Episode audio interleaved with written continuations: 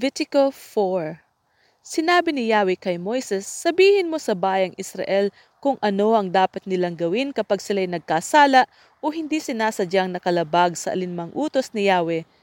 Kung ang nagkasalay ang pinakapunong pari at nadamay pati ang sambayanan, mag-aalay siya ng isang batang toro na walang kapintasan bilang handog para sa kapatawaran ng kanyang kasalanan.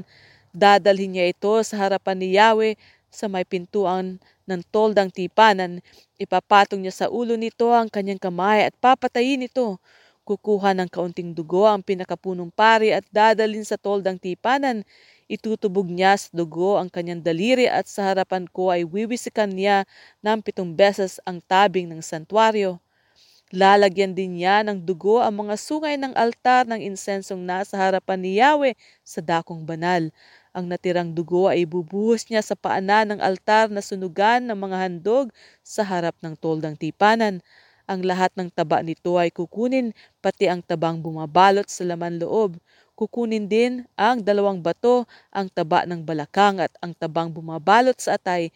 Ibubuk ibubukod ito gaya ng ginagawa sa taba ng torong handog pangkapayapaan.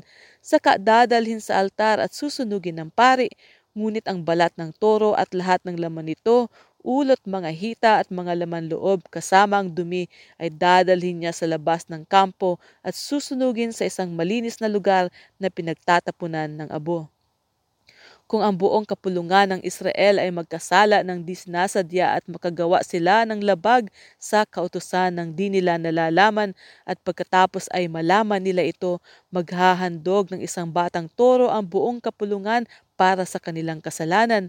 Dadalhin nila ito sa harap ng toldang tipanan. Ipapatong ng pinuno ang kanilang kamay sa ulo ng toro at papatayin nila ito sa harapan ni Yahweh. Kukuha ng kaunting dugo at pinaka ang pinakapunong pari upang dalhin ito sa toldang tipanan. Itutubog niya sa dugo ang kanyang daliri at pitong beses niyang iwiwisik iyon sa harap ng tabing. Lalagyan din niya ng dugo ang mga sungay sa al- altar na nasa toldang tipanan. Ang natirang dugo ay ibubuhos niya sa paanan ng altar na sunugan ng mga handog sa may pintuan ng toldang tipanan. Kanyang susunugin sa altar ang lahat ng taba tulad ng ginagawa sa taba ng turong inihandog para sa kapatawaran ng kasalanan. Ito ang gagawin ng pari upang matpatawad ang buong sambayanan. Pagkatapos, ilalabas sa kampo ang turong pinatay at susunugin din sa lugar na pinagdalhan sa unang toro. Ito ang handog para sa kasalanan ng sambayanan. Kung isang pinuno ang nagkasala ng di sinasadya dahil nakagawa siya ng isang bagay na ipinagbabawal ni Yahweh sa kan- na kanyang Diyos, sa oras na malaman niya ito ay maghahandog siya ng isang lalaking kambing na walang kapintasan. Ipapatong niya sa ulo ng kambing ang kanyang kamay at papatayin niya ito sa harapan ni Yahweh sa dakong pinagpapatayan ng handog na susunugin para sa kasalanan. Kukuha ng dugo ang pari at sa pamamagitan ng kanyang daliri, papahiran niya ang mga sungay ng altar ng sunugan ng mga handog. Ang natirang dugo ay ibubuhos niya sa paanan ng altar.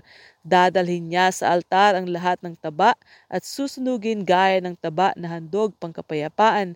Ito ang gagawin ng pari para matubos ang kasalanan ng pinuno at siya'y patawarin kung ang nagkasala ng disna sa diya ay isang karaniwang tao dahil lumabag siya sa utos ko at malaman niya ito pagkatapos, maghahandog siya ng isang babaeng kambing na walang kapintasan. Ipapatong niya sa ulo ng kambing ang kanyang kamay at papatayin niya ito doon sa lugar na patayan ng mga handog na sinunog kukuha ng dugo ang pari at sa pamamagitan ng kanyang daliri, papahiran niya ang mga sungay ng altar.